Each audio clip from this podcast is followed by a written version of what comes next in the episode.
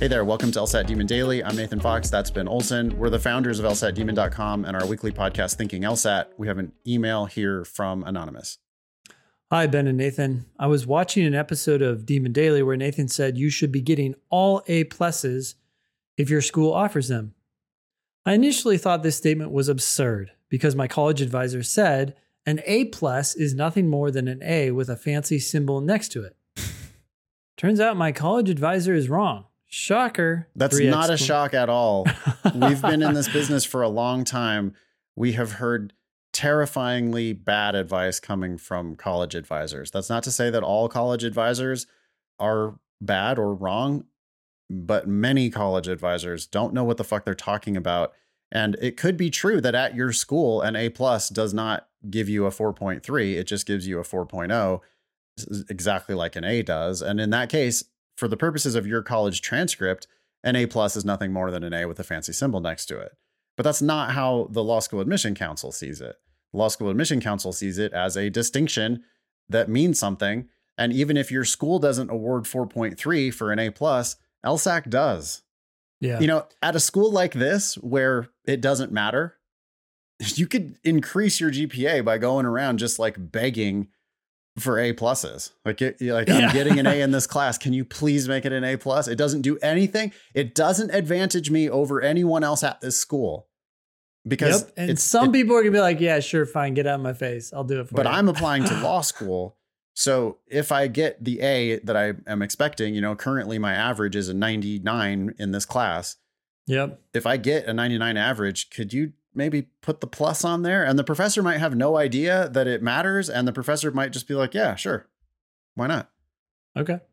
It's a fancy symbol. Maybe you can go back and get old A's changed to A pluses, you know? Yeah. Hey, I did really well in this class. I think I might have gotten the highest grade in the class. Is that true?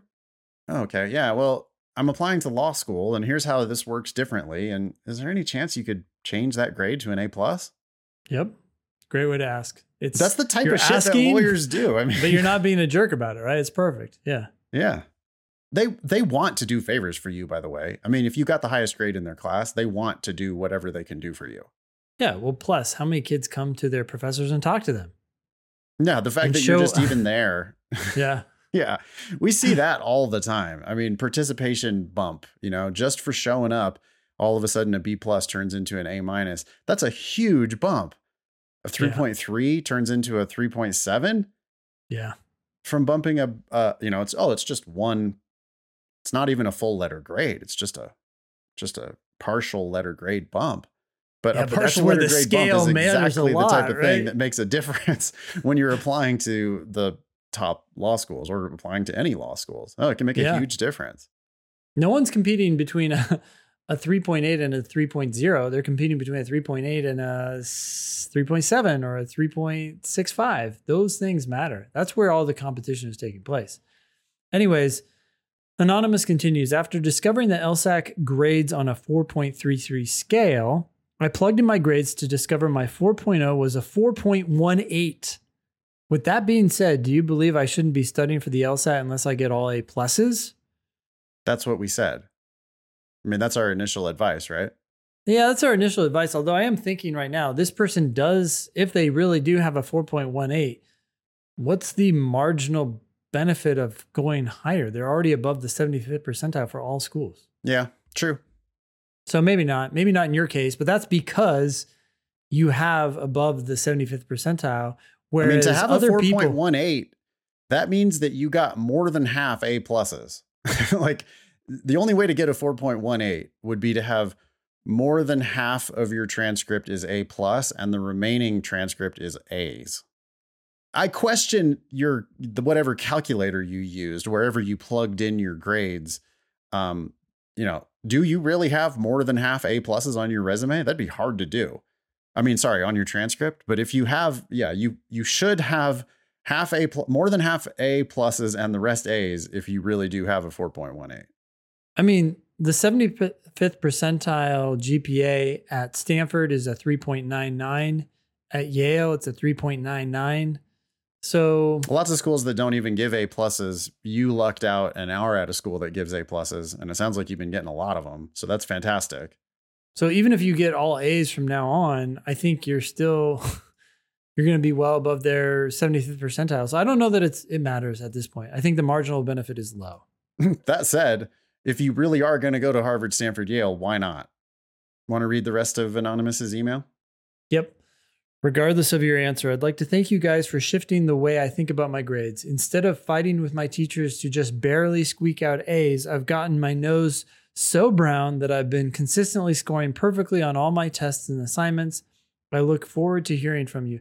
Hey, you know, that habit right there is going to help you immensely in your next educational experience of law school and in legal practice, especially if you're going to go to big law.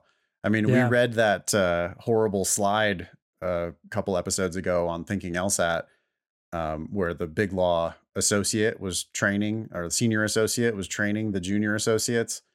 And one of the requirements was your work is perfect and yesterday, and you're fully responsible for it, and don't ask for help. it's like, well, that's the okay. So you are consistently scoring perfectly on all your tests and assignments. Yeah. That's what this world is. That's what you're going to be doing if you're going to be a successful lawyer. You know, I actually have a different concern for Anonymous. I'm worried about Anonymous 15 years from now, 20 years from now, looking back at a career in which they've killed it, but at the expense of everything else in their life. Oh. I just oh. want to make sure that Anonymous is getting A's, A pluses, but also then ending the day at five, at seven, right. at whatever, and like being with friends, talking to family, going and doing a sport. You you might have like got this game figured out, but so much so that you're missing other games. Take care of your physical and mental health so that you can live a long and happy life instead of, you know, if you let your physical body decline and your mental health decline because and your friendships so busy grubbing for these A pluses. Yeah, it's like what are you? It could be a hollow victory, is yes. what you're saying. Yeah, exactly. Yeah, I mean, don't get us wrong we are not encouraging people to go into big law. We're not encouraging people to go to law school at all. I mean, we neither of us are happy we went to law school. Neither of us want to practice law. So, you know, if you decide you want to do something else, more power to you. But if you do want to go into this world of big law, then yeah, I mean, it's a place for extraordinarily high achievers in one specific game. in one specific game. And is it worth it? That's a question yep. that only you can answer. Is it worth it? Yeah. You also have to keep in mind, too, that if you are aware that there are these other games going on, and by other games, I'm referring to friendships, physical health, just life, right? Outside of this world, you can taper back a little bit, right? Even here, right? Just just get the A's and then have a life outside of that. And you can still probably get the most elite schools and best offers available and have these other things, at least some of them. And yeah. that and that marginal benefit from a little bit of time with friends or family or whatever is going to be huge at the beginning. And so it's a it's a probably a huge trade-off. I hope that makes sense, but it sounds like you're pretty savvy with all this, and so maybe it does. But anyways, don't get yeah. us wrong. We're not telling you to get A minuses. I mean, we're telling you to maintain your above 4.0 GPA.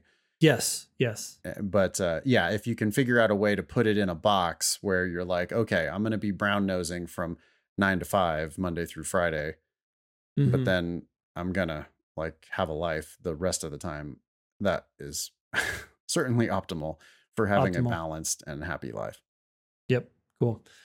Email daily at lsatdemon.com if you'd like to ask us a question or share some LSAT or law school admissions news. Thanks for listening.